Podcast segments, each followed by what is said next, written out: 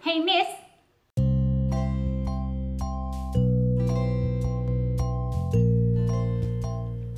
Hey, everybody, welcome to Hey, Miss. It's Mary here. and Dee Dee. Uh, so we changed our podcast name because I did not research if there was already, in fact, a podcast with the name A Tale of Two Teachers because I thought I was really smart and obviously the first person to ever think of that name because it's like the book A Tale of Two Cities. But there was already a podcast called that, so I felt a bit silly and we had to change it. Hey, miss, it is. I mean, it's accurate. Yep, you hear those two words and it will get your attention. I mean, it doesn't matter that we learn something like 150 new names every year and they only have to learn like five or six or something. It's still just, hey, miss, not even your last name, just the miss part every time.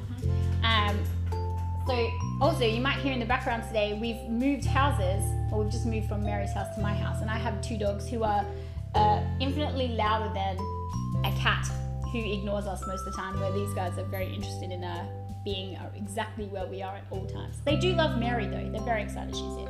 I am liking the little tail wagging. Smacking you in the leg. It's it's just comforting. It is quite heavy actually. He broke my mug the other day. He smacked it off the coffee table with his big fat tail. And he was not concerned that there was coffee all over the floor, but I was. Um, so I was thinking about anything crazy that happened. I was just telling Mary the story, but I play netball. And yesterday we played netball for Anzac Round on, on Monday. And someone landed on my foot, and my whole toenail, well, actually, it was three quarters of my toenail, was just hanging off my foot. And I didn't actually notice at first because my shellac nail polish stayed perfectly in place. And I had to sit in the shower. So my husband was like, Why don't you just sit in the shower and you can just pull it off with some pliers? With pliers. Tasty. I was like, no, No. that sounds painful. I don't want to do that. So my original plan was I would just put band-aids over it to eventually fell off by itself. But when I did get in the shower, I checked to see how far off it actually was. It was disgusting. Like I have, I'm very uh, easily induced to that like gag sound. I'm like, that's disgusting. So, uh, Mm, when I got in the shower and I realized how far it was sticking off, I was like, maybe I can get it all the way off. So I was like, maybe if I just let the hot water hit it for ages, it will like, I don't know, soften it up or something. And I was like, you know what? I'm just gonna have to get it off. It's hanging on by like a corner. I yanked it. It did not feel good. Um, for a second, I like saw spots before my eyes. I'm like, oh god, this is it for me. This is how I go. And, and I was saying that uh, I was very impressed that not one part of my nail polish had sh- like if you just put it back over top of my toe, it was all in one piece. It was perfect. I was like, why? You could have glued it back on. I could I, I should have glued it back on. And now my poor foot just looks ridiculous. Like this poor little toe, it's like it looks naked, and I'm sad for it. Might want to paint the skin just Wow, this is what I'm like. I'm like, if I now go back to get pedi- pedicure, can I just not have one for like how long do toenails take to grow back on? Do you pay for 9 out of 10? Yeah, but can I have it for less? I don't know. I'm now what do I do? Ugh, just a couple bucks I'm so sad. I'm so sad. Um, even though we're on holidays,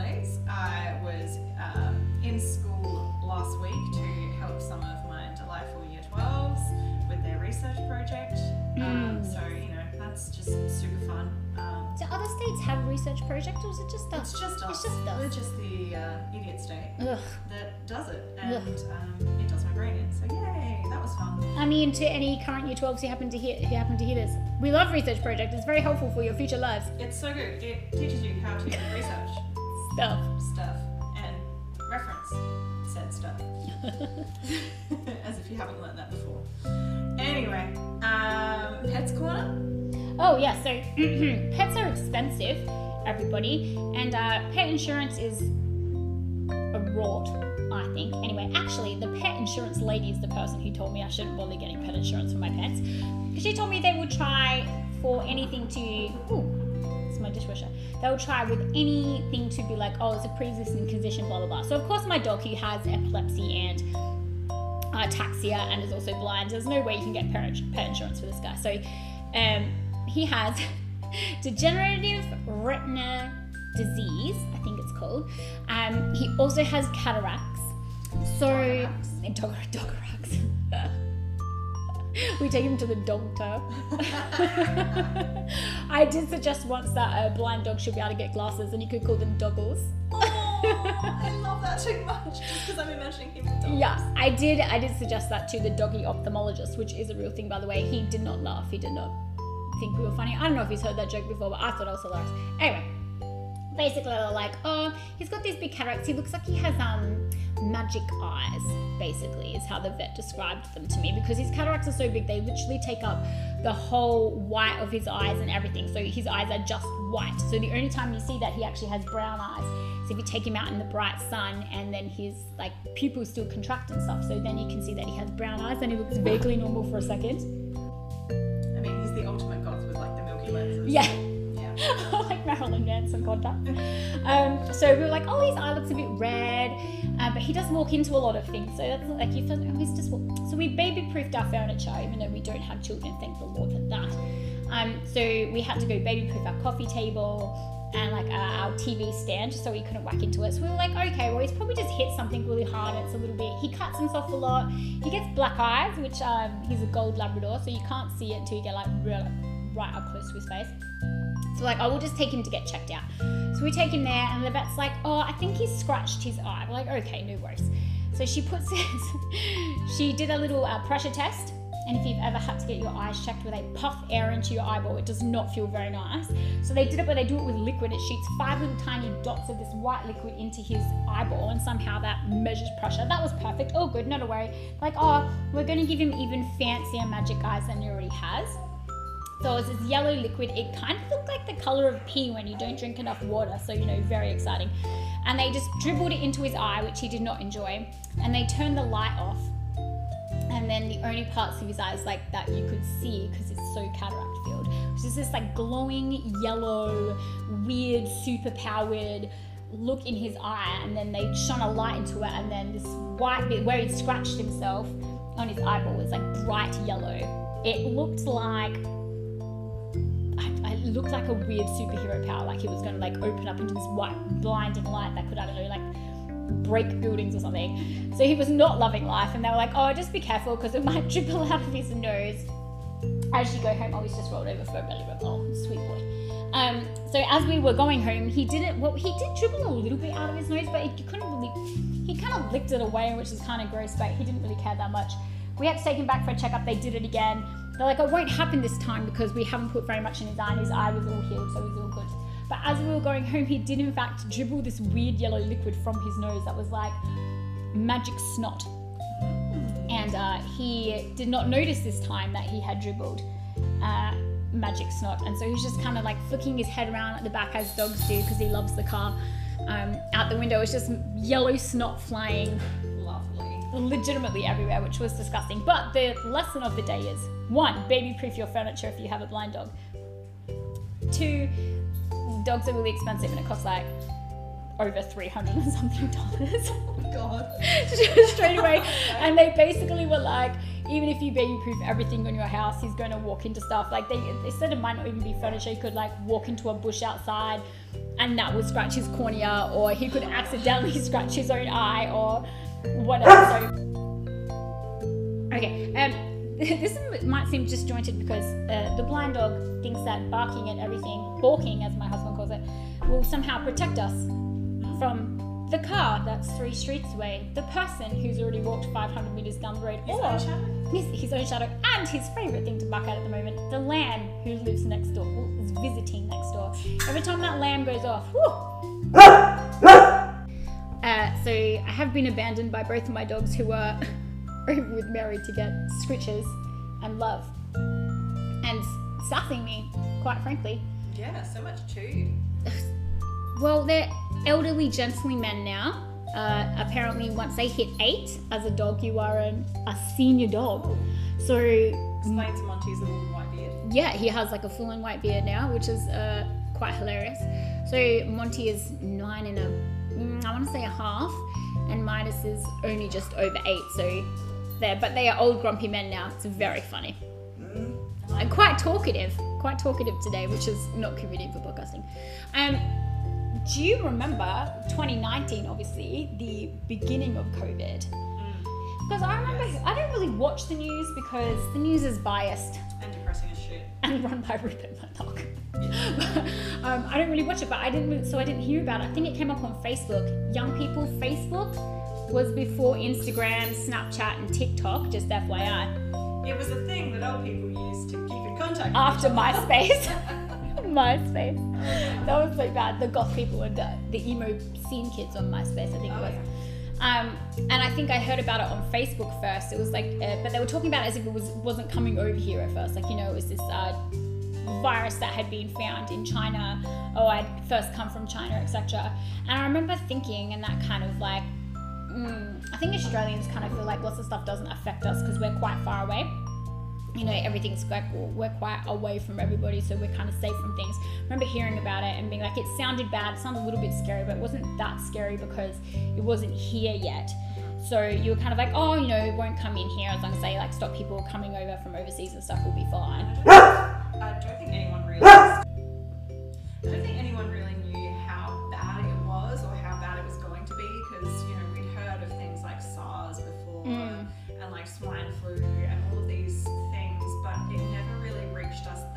here No. in Australia. No, yeah I do that that's to the point where I don't I remember swine flu being a thing but I don't remember it ever being like an issue here I think that's why and think about it now two years later it's still around. It's like you would never have thought that was going to happen back in 2019.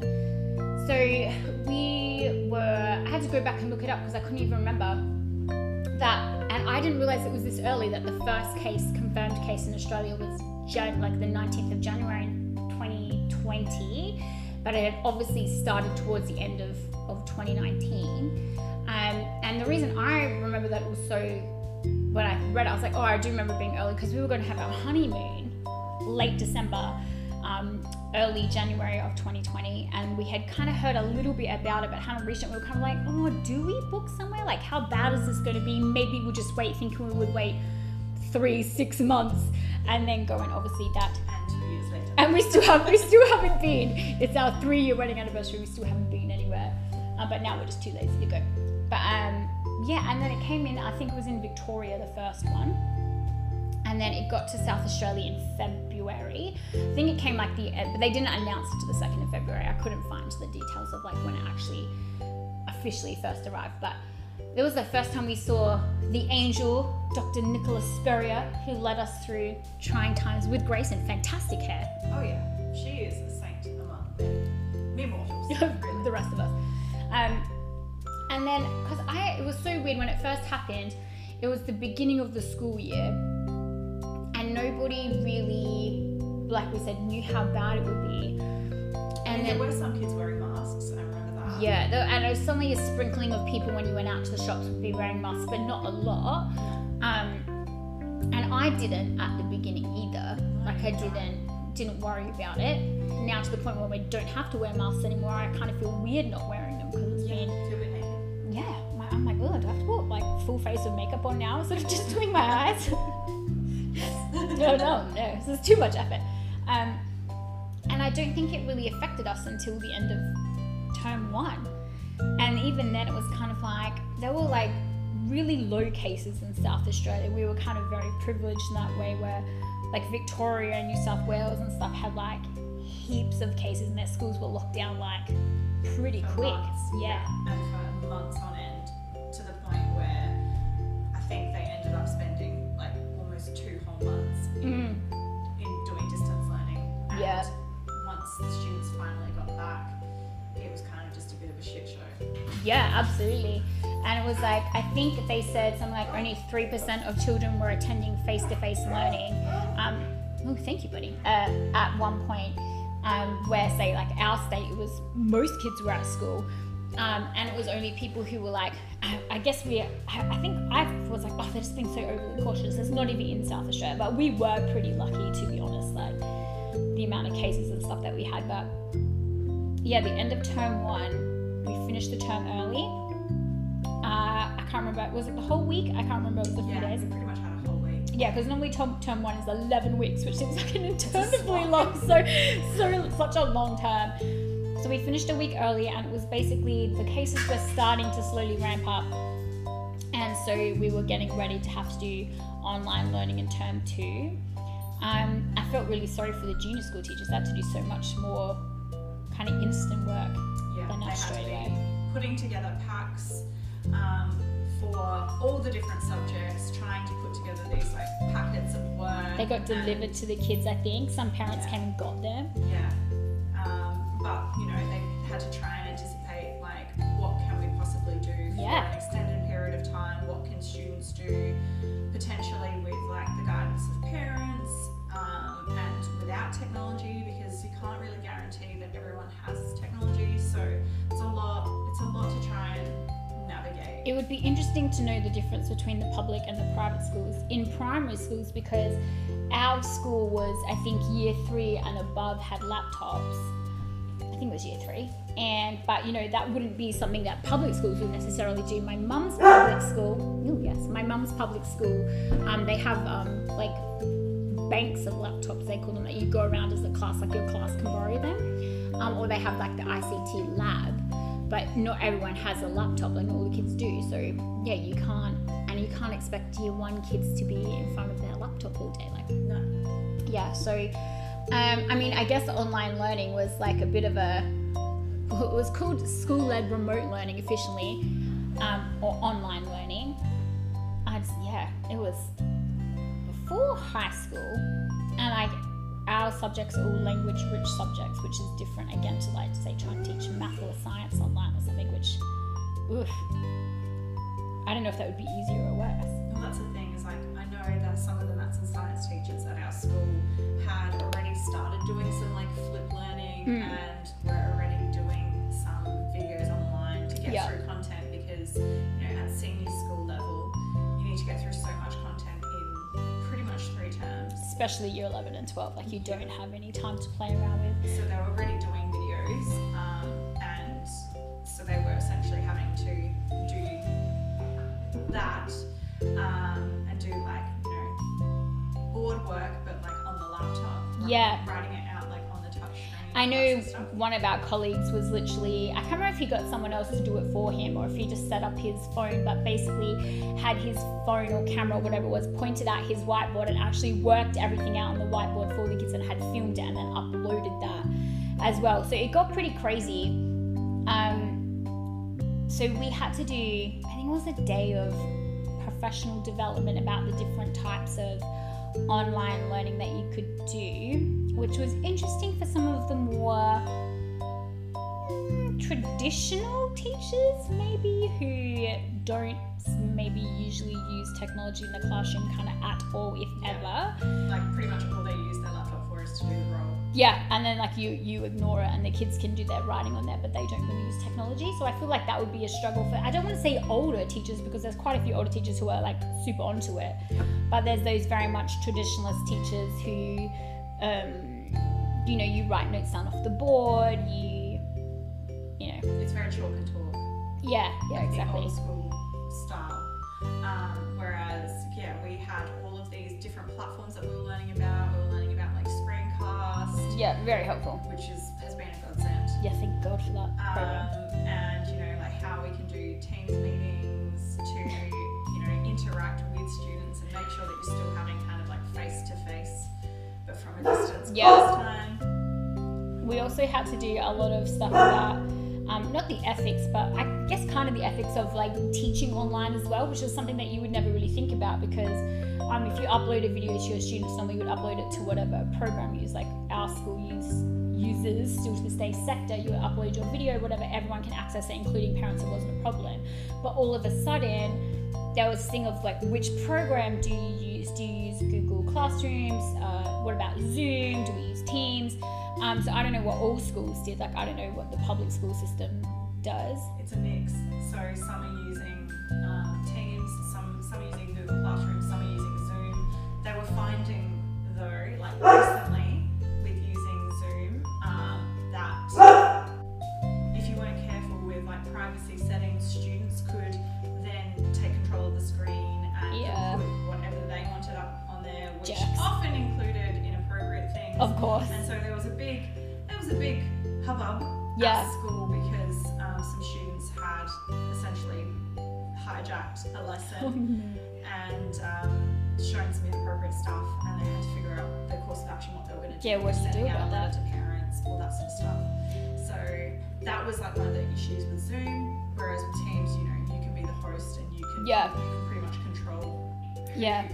Who sees what, when, all that sort of stuff. I mean, yeah, it was a Zoom also depending on like your privacy settings, like people can crash your meetings and stuff. I remember I think it was like Hamish and Andy did this thing on their radio show where they would randomly hack into people's meetings and see what happens. And they accidentally hacked into like a defense force one or something and got into heaps of trouble. I think it was Hamish and Andy, I can't remember. Um, yeah, so we used Teams, which was fine the good thing about teams is like there's heaps of storage and stuff so you could you have like a team for each of your classes and then you could make different files so um, i'm still using teams to upload resources to now anyway just in case. So then if anything happens it's already there so i add it to SEQTA or you know wherever the kids are going to access this from and then that also goes on teams. So if something if your kids are at home they can get to everything. The interesting thing about using teams was trying to get kids who say like younger kids, like so your eights and nines and stuff, trying to like get them on teams and get them to use it appropriately. Um, not as bad as hijacking it for inappropriate images and stuff, but like how do you take the roll when you're on teams? Do you so like do you just get them to say here? Like also teachers thing, like different schools would uh, like have different rules in terms of that as well. Like um, we had to make verbal communication, we had to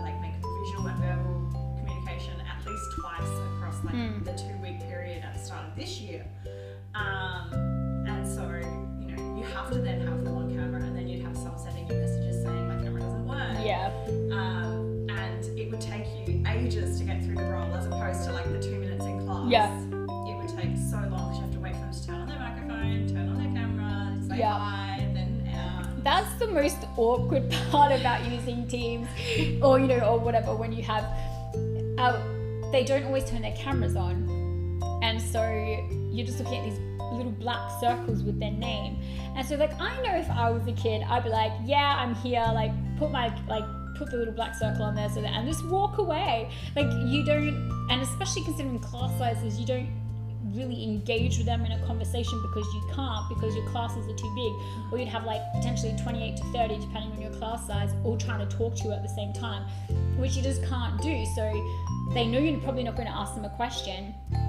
So you could potentially just get up and walk away. So i think we've only had two weeks i reckon all together where we've had to do online learning which hasn't been too bad. Um, and i know that the kids kind of hated it. I think they liked the no- the novelty of it at the beginning, and then by the end of it, they were ready, more than ready to come back. Yeah. Um, so in terms of work, we, especially for language-rich subjects, we had to. I kind of had to move my units around immediately. So I was doing a novel study, which yes, like a part of a novel study is reading, and I never make students read out loud in the classroom. To me, if they volunteer, that's fine, but they usually don't.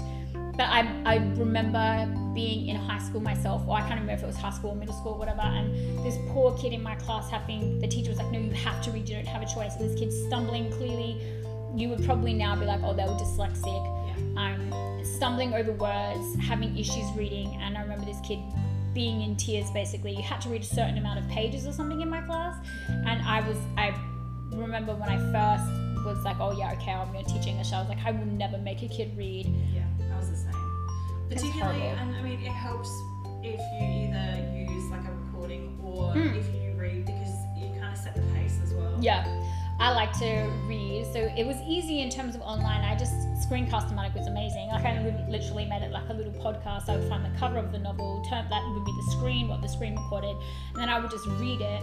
And at the end of the the chapters or however many I was going to do, I would explain the chapter questions or whatever activity I was going to get them to do as well. So that was fine. Some of them were pretty easy. That was pretty easy. So I started doing a novel study on purpose. Um, can you find a PDF from the novel? What if they didn't get to take their novel home with them, or you know whatever? So is there an online version of the novel that they can get to for free without asking them to illegally download anything, which obviously you don't want to do. The hardest part for us, I think, that first year was year 12. Yes. It was Definitely. the actual worst. Because not only are they anxiety ridden because it's year 12, they're also stressing because there's this unknown thing that is looming over them. There's this threat, but we don't quite know if it's going to hit us, what yeah. impact it's going to have. And so um, our school kind of adopted a like half half approach in terms yep. of you know students that needed supervision could come into the school like essential workers and stuff. Yeah, yeah. but some of our year 12s came in just because they knew they weren't able to self motivate, they weren't mm. able to do the work own, and they would prefer to have access to the teachers and to be there and have someone keeping them accountable. Yeah. Um, and so we did have a lot of year 12s come in just because they were concerned that they weren't going to keep up. And because it wasn't so bad, then at the time it wasn't wasn't a big deal. But when they closed the schools for the last time for that week, it was like nobody could come in except for essential workers. So it kind of like you could tell how bad it kind of was by how strict they were. But the weird thing about this kind of like mishmash of both things was kids would be at school and you had to supervise them somewhere so you had to have a roster of teachers who would look after this conglomerate of students who would come in for whatever reason over you know they had year 6 to year 12 in kind of like this big room. I think they split them up at one point as well in different rooms. They had to split away from each other and you had to have someone to supervise that. And so you kind of rotated subjects and stuff and people so you could they could potentially have access but also they had to access online learning at the same time Yeah, so they would potentially need to have their laptop and headphones Mm. and be, you know, logged into a lesson and also be in a classroom with other students that are doing different lessons Yeah. with different teachers online. So it was, yeah, it was very messy, very difficult. I mean, it was hard for teachers because we didn't quite know what to do, like, because it was just such an unknown. It was a weird circumstance. It was hard for the students because Yeah. they were trying to balance different subjects, different expectations. Like some teachers were expecting them to get the same amount of work done, Yeah. but without having like physical access to the teacher. Others were like not very clear in what they were expecting to have done, and so it was just a very, I guess, uh, uncertain time. Yeah, I mean, I guess that was one of the big difficulties when you're preparing work for students was like, how much are they going to get done um, in your lesson? You know, and then how can you, if you were saying a double lesson normally and you set them like, oh, we're going to do a draft of an essay today, you could be like, right, by the end of the first half of the double, you need to have done blah, blah, blah, blah, blah. And you, but you would continuously be answering questions. Hey, miss, what does this mean? Like, you know, blah, blah, blah. And you would consistently walk around. That kid looks like they've been off task for 10 minutes. I can just head over there. Hey, Mary, how are you? Do you need some help? Where are you up to? Show me what you're doing. And lots of kids will not ask for help until you're literally in front of them going, hey, show me. And then they'll suddenly go, I don't understand something.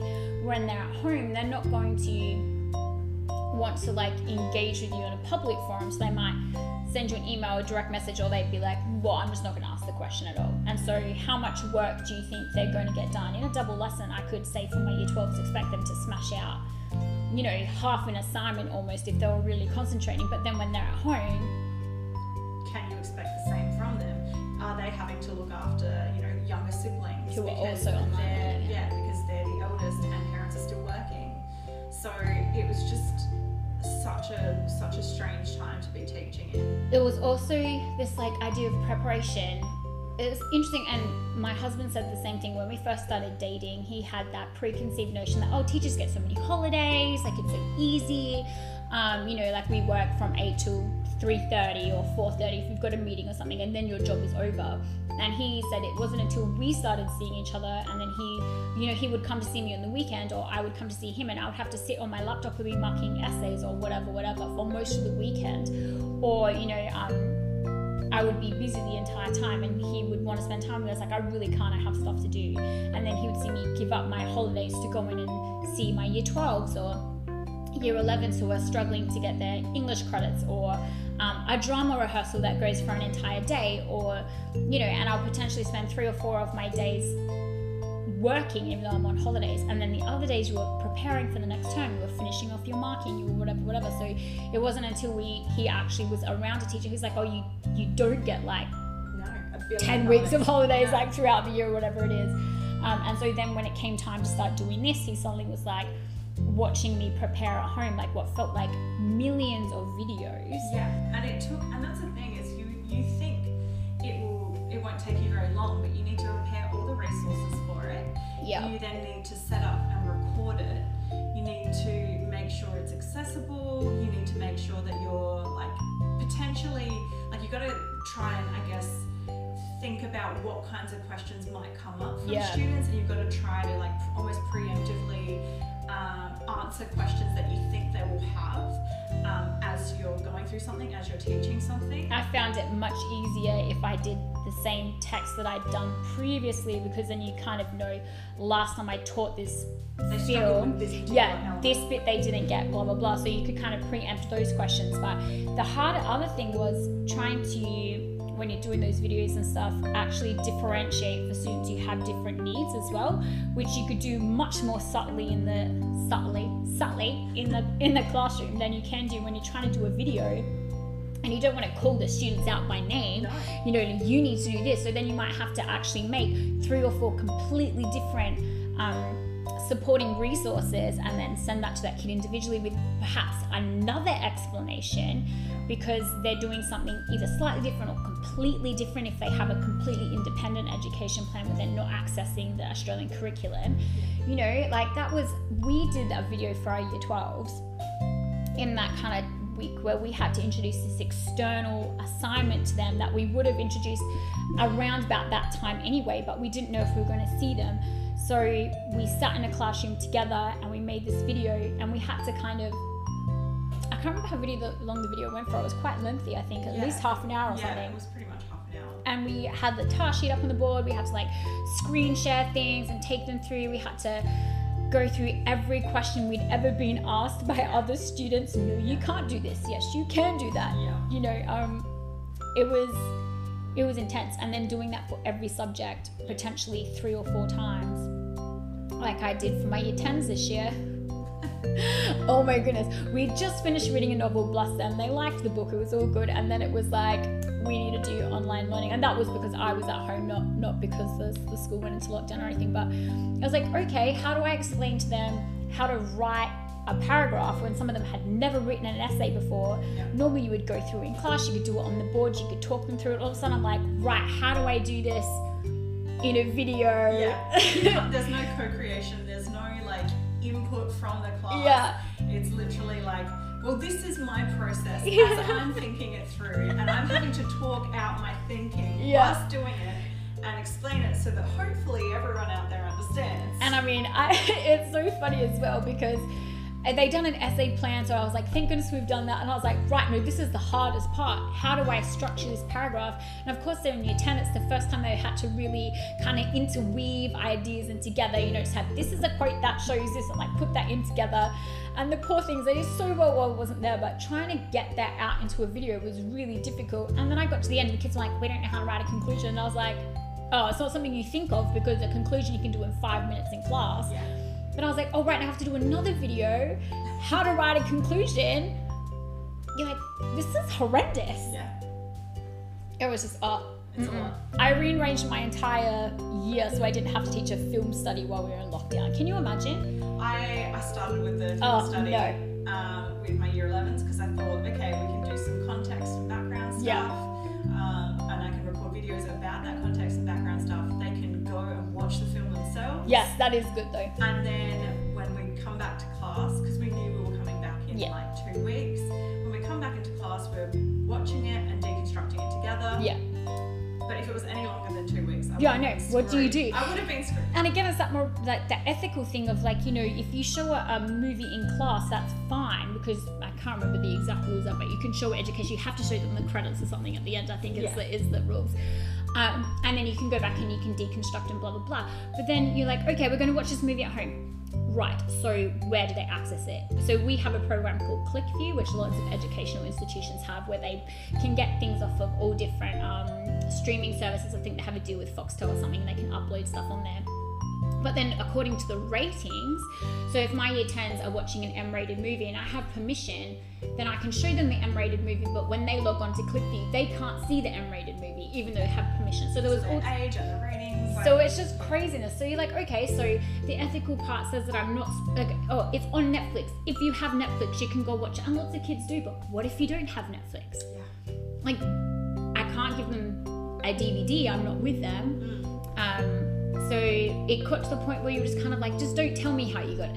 Mhm. get your hands on the film, however totally you can. legally access Yes, the do film. do something. I had lots of kids say that their parents were um, renting it for them through their, you know, say like Google TV or something, like renting it. And of course, like if you're just watching it once, that's fine. But then what if you had to do that deconstruction at home? Are you asking people to go and buy a DVD? Like, you know, it was it was mayhem. And so sometimes you're just like, how bad would it be if I just gave them an illegal version of it? Like you get you kind of got desperate, like what can I do? So G-rated stuff was fine. So maybe eights and nines were fine. You get to like, and so kids who were doing their folio in year 12 were like, well, what do I do if I can't access my film when I'm at home because I can't get to it without school? I was like, no, that's a very That's a damn good question. so luckily for us, we never got into that situation. But thinking of like the schools in Victoria, and New South Wales, I just wonder how they yeah. would you would have to change everything surely, so you wouldn't have to do that. Do you know what I mean? It would be horrendous. Um, so besides the difficulties for us, which was quite stressful, Mm. actually, I've never felt less prepared Yeah. in my life, I felt like I was just fresh. yeah, like brand all new. over again. Creating everything from because you basically were like you might have had your word documents and stuff ready to go, but Yeah.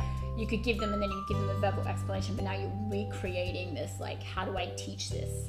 How do I go through this without the like, input of students straight away Discussion. asking questions Mm. there and then? You know, how do I anticipate what they might need? And that, I think that was just the hardest part. That was the hardest part. just like I was exhausted. yeah, it was horrible. I was constantly exhausted. Yeah, and so I mean, one of the main difficulties for the students, I would guess, would be that lack of one-on-one teaching. So many kids, when they came back, and you were like joking, like you know, oh, what did you like better, online learning or face-to-face? And they were like, I just needed to come back to school. Yeah. Especially year 11s and 12s, they're like, if I had a question and like you would explain it, but they still didn't get it, or if the classroom would explain it like five different times to them until they understood. Um, or you know, can you check this for me? And they were so they were emailing you, but you just it's not the same as being one on one with them all the time, um, which I think I found difficult. So they definitely must have found difficult Yeah. as well. Especially like say like needy years, like year eights who need you every sentence. What about Yeah. this sentence? What about that sentence? You're like, just write the sentence. It. Does that it." have full stop? Does that? It's so funny. Um, and then, yeah, uh, it's also hard, like when you have disengaged students, Yeah. if a kid's got their head down on my desk in class, clearly they're not engaged. And I like, I like You can to, address it. yeah, just like, hey, are we boring you? Like, or, you know, I had a year 11 do it the other day, literally right in front of me, head on the desk. I was like, mate, are you for real right now? I'm like, you're not even in the back row, I can see you. So you can't see that when they're online. So you don't know. So the only way I would do it is I would randomly, you know, um, at a couple of kids on the team, like directly mention them on the team wall. So you could at them like you can on Instagram or like Facebook or whatever. But like, hey, how are you going? And I would just randomly each lesson pick different kids. And I would start off with the kids who I knew in class were normally engaged and see if you got a reply. Yeah. And there was that whole thing of like, um, we did it on SEQTA, like the notifications like not engaging online. But you know, how can you really tell? Yeah. So yeah, disengaged students were really difficult because some kids were actually better online, which was really interesting. Like Yeah. did more work, Yeah. and other kids did Damn near less. nothing. Yeah, and then some kids who were normally engaged in class were then the opposite online. Yeah. But you didn't really know until say your draft was due, or Yeah. you got back to school and the kid was like, "Yeah, no, miss, I haven't done anything." Yeah. What have you been doing? Playing video games. Um, I feel like mental health Oh. is a major concern. Like, I mean, it's always a concern with young people, Mm. but it's something again that you can address in class. You can kind of take a student to the side and say, like, how are things going? yeah. If they seem a little bit off or a little bit distant, or just kind of, you know, their behaviour is a little bit different. Whereas you can't really do that online. It's really, really hard to kind of gauge, you know, Yeah. whether a student is struggling. Um, you know, I had some, I had some students like outwardly say, you know, I'm really struggling because I'm having to look after all my siblings. Yeah. And That you was- know, that happened a it's lot, actually. yeah, you know, it's it's a balance, and I'm scared about like the future and and you know what's going to happen.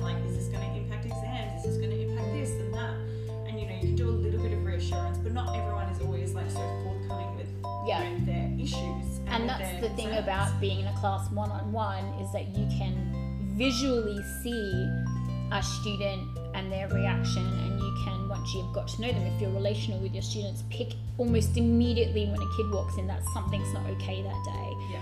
And if you've built that relationship, you can, even if they don't want to give you all of the details, like bad day, yeah, it's a bad day. And sometimes they tell you, sometimes they won't tell you. But when you're online and are you here and all you get is a yes, I'm here, and then you're like, here's the lesson, off you go. But also the things like most schools, well, all schools, I would imagine, provide some kind of mental health support, like on school, uh, on site counselors. Um, some schools have like therapy dogs and all that. Because I'm so jealous of schools that have therapy dogs. I'm so mad that you have one. Just first of all. I mean, yeah.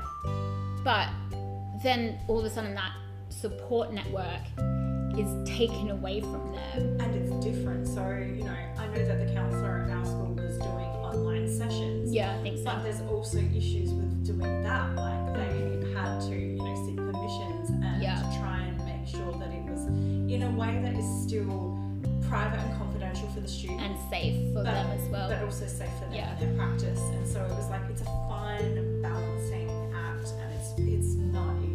And not all parents are supportive of their child seeking support. Yeah. Not that it's done in a sneaky way, but you know, if you're at school and you're seeing the counselor, that's part of your school day, and so it doesn't really affect your family in any way. But if you're at home and then you're seeking, you know, permission to do this, and your parents don't want you to, like whatever, it was just lots of kids really, really struggled. I know a few kids at our school. I say our like you're still there. Uh, where I am by myself. um, in that first kind of year, was- I think it was more 2021, people, uh, kids who had eating disorders, also kind of severe depression, where ju- it, they just very obviously kind of declined Yeah. in that short period of time we were away from school just because they didn't have that And- network of teachers or people who knew what was And I think it's one of those issues of particularly like when you're in crisis, you mm. might need help straight away. Yeah. You can't get that help straight away. Like, No. You, you know, you can't schedule a crisis. You can't schedule like, hey, I'm gonna have an emotional breakdown at 11:10 this morning. Yeah. So can you be there for me? And I know that like my own anxiety skyrocketed, Oh, yeah. skyrocketed through that, and I already have kind of set networks in place who I know to go and seek help. But I remember trying to book a new appointment with my psychologist. I don't go all the time anymore, and trying to get in and being like, she was booked out for months, Yes. and the receptionist was like, we've never been so busy. Than during this whole time. So clearly, it's you know a source of anxiety for everybody. And you know, it's just exacerbating, exacerbating, and so many Yeah. issues like in the system already. I mean, I should, let's in comparison to other countries, Australia's healthcare system is you know, hey, bulk billing, thank you, uh, Medicare, thank you. Uh, but when you try to get into specialists and stuff, especially if you don't have private health where you can kind of pay, maybe get some money back, whatever, if you have to go through that public system, there's massive waiting times. I don't know what you mean about the colonoscopy I was supposed to have 13 months ago, but only had on Friday. I know. I don't know what you mean. waiting. I mean, yeah, and then I guess like, but yeah, it was just crazy, and like elective surgeries got moved and all that kind of stuff. It was just mayhem.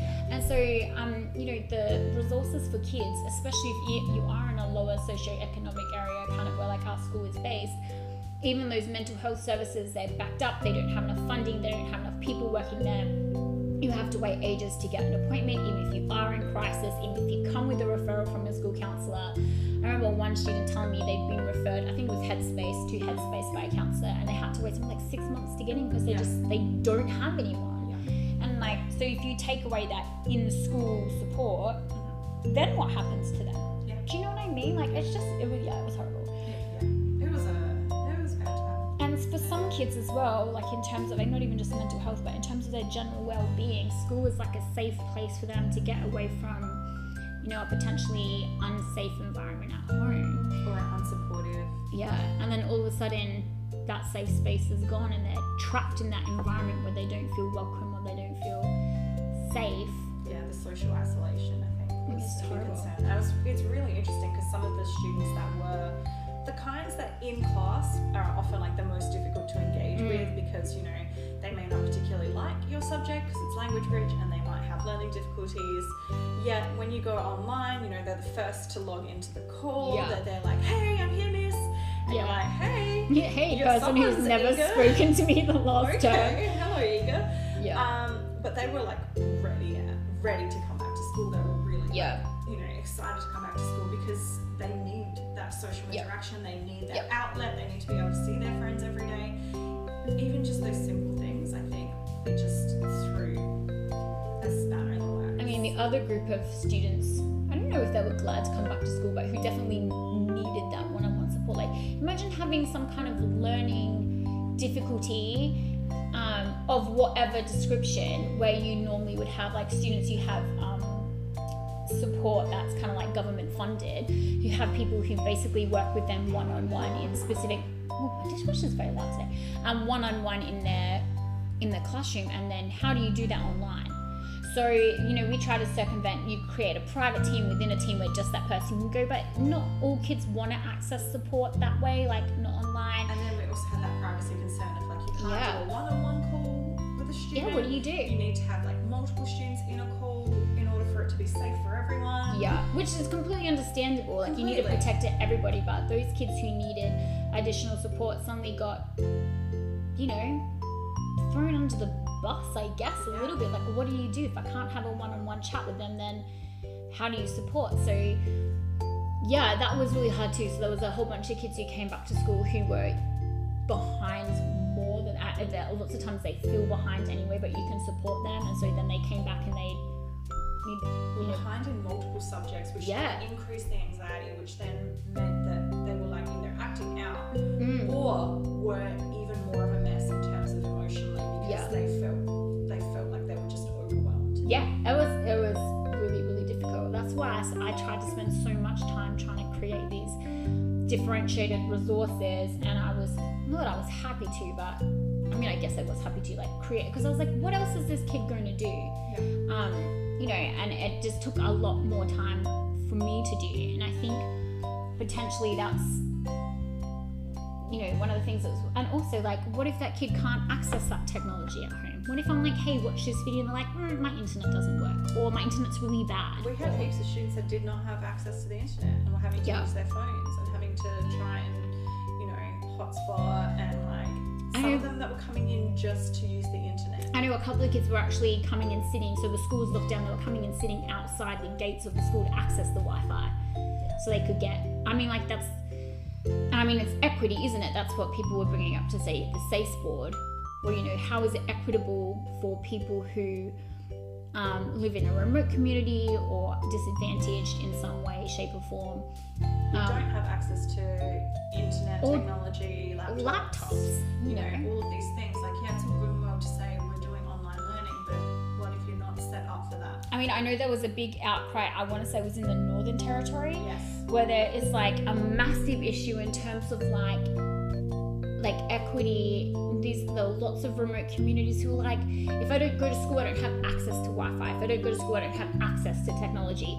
And northern territory does the SACE certificate as well with us as well. So there was a big outcry from the teachers on behalf of their students um, as well. And it's this thing like you forget i think in australia like you think of yourself as quite privileged. Like you know oh the internet and then it's this kind of like and i was guilty of it too. I was just like oh you know whatever you do it at home. And then you have kids who are like oh, i don't have a laptop at home. I don't have the internet at home. Yeah. and it's, it seems such like such an easy basic thing to me because i am extremely privileged kind of in terms of my like financial situation and, and all that kind of stuff that you don't think like you, it's not something you would think about. And all of a sudden you're just like well shit. What is that's what the is this kid going to do? But there, but like there was still an expectation hmm. that everyone would be able to get through. every single assignment. There was no adjustment to No. the assignments No. until this year. finally. but that's going to come in two. Um, so one of the things because we went through like a whole bunch of difficulties and stuff, and then we were trying to think of what were the were there any positives that came out of because we're just talking about the beginning like we're not even talking about this is like the first year that we're kind of talking about that introduction like what were the positives if any that came out of that whole situation And I know I'm to the negative Nelly, but like it, it was really tricky. And so yeah, we were trying to think of some positives. Um, in terms of the students, I think they learnt a lot about themselves as learners. yeah Um, in terms of what they need to be able to be successful yeah at school. Some of them, most of them learn they really do need that face to face, that Yeah, that was the thing when the year 12s came back and it was like that. And it had only been a week for us as well, which was hilarious when you think about, say, like Victoria and stuff who were locked down for months. Imagine those kids when they came back to school. But after just one week of being online, these year 12s came back and I'm like, oh my god, I feel so behind. It's like, we need, like, thank you so much. We never knew how much we needed you. And you were like, Parents as well. yeah, which was nice actually. It was. Which It's was quite nice. Like a nice don't know if it lasts. I think now it's drawn on for a long period of time. I don't know if it's still the same. I remember getting an email from a parent who had been like, I had to call up and be like, hey, your kid's being kind of a douche canoe in my class. That's your problem. Like, blah, blah, blah, blah, blah. It's just homework. It's just reading, like, you know, whatever.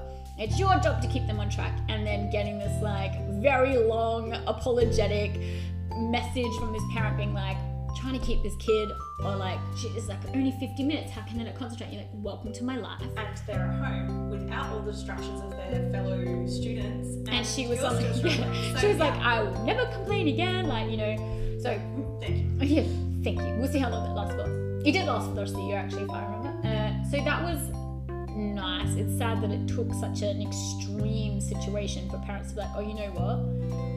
You're not a glorified babysitter. I mean, we should get paid more if we're glorified babysitters. Just putting that out there. It is Um, not enough to get fridge access. We deserve phone access too. And Wi-Fi.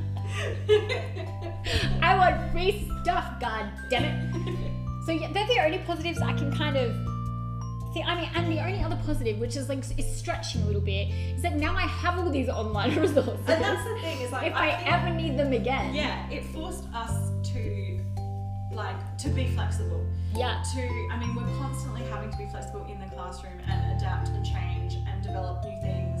But it really forced us out of our comfort zone. It forced us to learn new technologies and For some of us, for those of us who are willing to learn. Yes. But I am taking it as a positive because we did learn. We We did. learned a lot, which we continue to use in our practice. Back in my day. Whereas, yeah, back in the day of some, um, it was. Yeah, I would love to have been a fly on the wall in Oh, some of yeah. those uh, some of those classes. I think it would have been very much like, here's the roll, here's what you're doing, bye. We know for a fact it was. Absolutely. maybe that's maybe that's part two. Um, so we're going to do our second part where we're going to kind of look at like because that obviously was just the beginning of what happened. It's obviously stretched on for two years, which is insanity. So we're going to kind of look at like the long-lasting impacts. We're going to look at some of the adjustments that were finally made this year after two years, and all that kind of thing. Um, kind of like long-lasting impacts on the profession and the students and stuff like that. Um, but for something fun, students say, What? Say what? Say what, miss? So, one of my favorites, and oh, this will never leave me. I reckon I've told this story to everybody I know. This, I can't remember. gold. It's, it's literally one of my favorites. This actually happened during that first year. I think it was 2020 actually, so perfectly timed. Year 11 class, I can't remember what we were talking about or why we were talking about. This kid just suddenly, is very, bless him, bless his cotton socks. He's so tall and just a special kid, and I enjoyed him a lot. And he somehow said something about people, uh, he kind of called me fat or implied that I was fat. And there was just like this collective in the classroom. This one kid is also another favorite of mine. He was in my kinship class. He was like, You can't say that to people. And he's like, What? Like, it's not, I'm not insulting her. It's like a statement of fact. And I was just like, Okay, first of all, yeah, thank you, Midas. He's upset on my behalf. Um, was just like, Oh, it's just it's just the fact that they're like you just don't talk about people's weight like just don't don't call your teacher fat and then he tried to clarify Good. Never a good idea. no, no. He tried to clarify by like, oh no, no, no, no, no, miss. I don't think you're fat. Just plump. Which I think he thought was a less offensive term, but somehow to me I was like, plump. Worse. It was like I feel my like inner voice getting very high pitched. Plump. Uh, I was just oh, absolutely. And the class just did they didn't know what to do. Yes. Because there was this like you just see like the varying reactions like oh my gosh she's gonna kill him you know like what do you do and I was just like right and you have that really quick mental conversation with yourself how do I deal with this is this the teaching time to like this is why we don't talk about people's weight do I just leave it do I recognize the fact that he's on the spectrum and just be like you know what let's just leave it alone. So I was like, you know what, let's just leave it. So I just moved on. We talked about it. And something must have happened. Someone must have said something to him afterwards because he was came to find me on yard duty, I think, to apologize for offending me. Um, and I was like, it's cool, like, yep. And I, then I gave him the one-on-one. Let's just never talk about people's weight. You never know. I'm like, what if I'd been pregnant? Like, well, you know, whatever, whatever, you know. Um, he was like, oh, you're pregnant. He got very sidetracked by that, so it was a bad, ex- a bad example. Um, and I was like, let's just never talk about it again. Just don't talk about people's weights. It's fine. The next year, he was in year 12. Didn't teach him that year. And he would bring, but he had brought it up constantly over the year. Do you remember that time that I called you plump? You even brought it up to me. Yes, that's right. Because he was. I think I think she still doesn't like me because I called her plump. Uh. I'm like, I wouldn't bring it up. You just stop talking about it. I would just stop talking about. He about kept apologizing. He moved out of my year 11 class at the end of the semester and he would pop his head in for the rest of the year to keep apologizing. Like, you just don't talk about it anymore.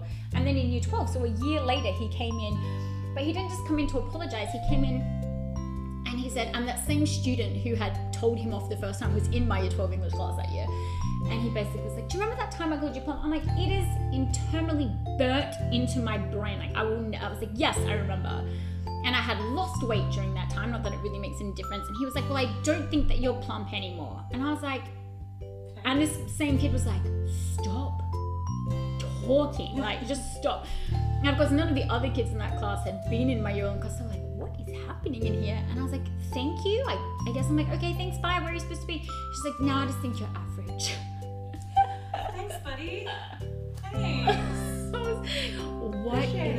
happening? And I think on the day of the graduation dinner, he referenced it again. Yeah. While we were sitting, a very formal dinner, he was sitting around, everyone's dressed up, the kids were all dressed up, he's in a nice seat. He's like, Remember that time I called you plump? I was like, Oh my god, I can't. If I had forgotten it, you've just reminded me Ugh. again and again and again and again. I just, you're not fat, you're just plump. I should make a t shirt. I teach it. Blum. Oh, anyway, that's another episode of Hey Miss. Hey Miss. One day they're gonna remember my last name. Yeah. I think I feel like they're doing it on purpose just to be annoying. Yeah. But uh, ladies and gentlemen, the bell doesn't dismiss you. We dismiss you. And uh, you may head off now. Class dismissed.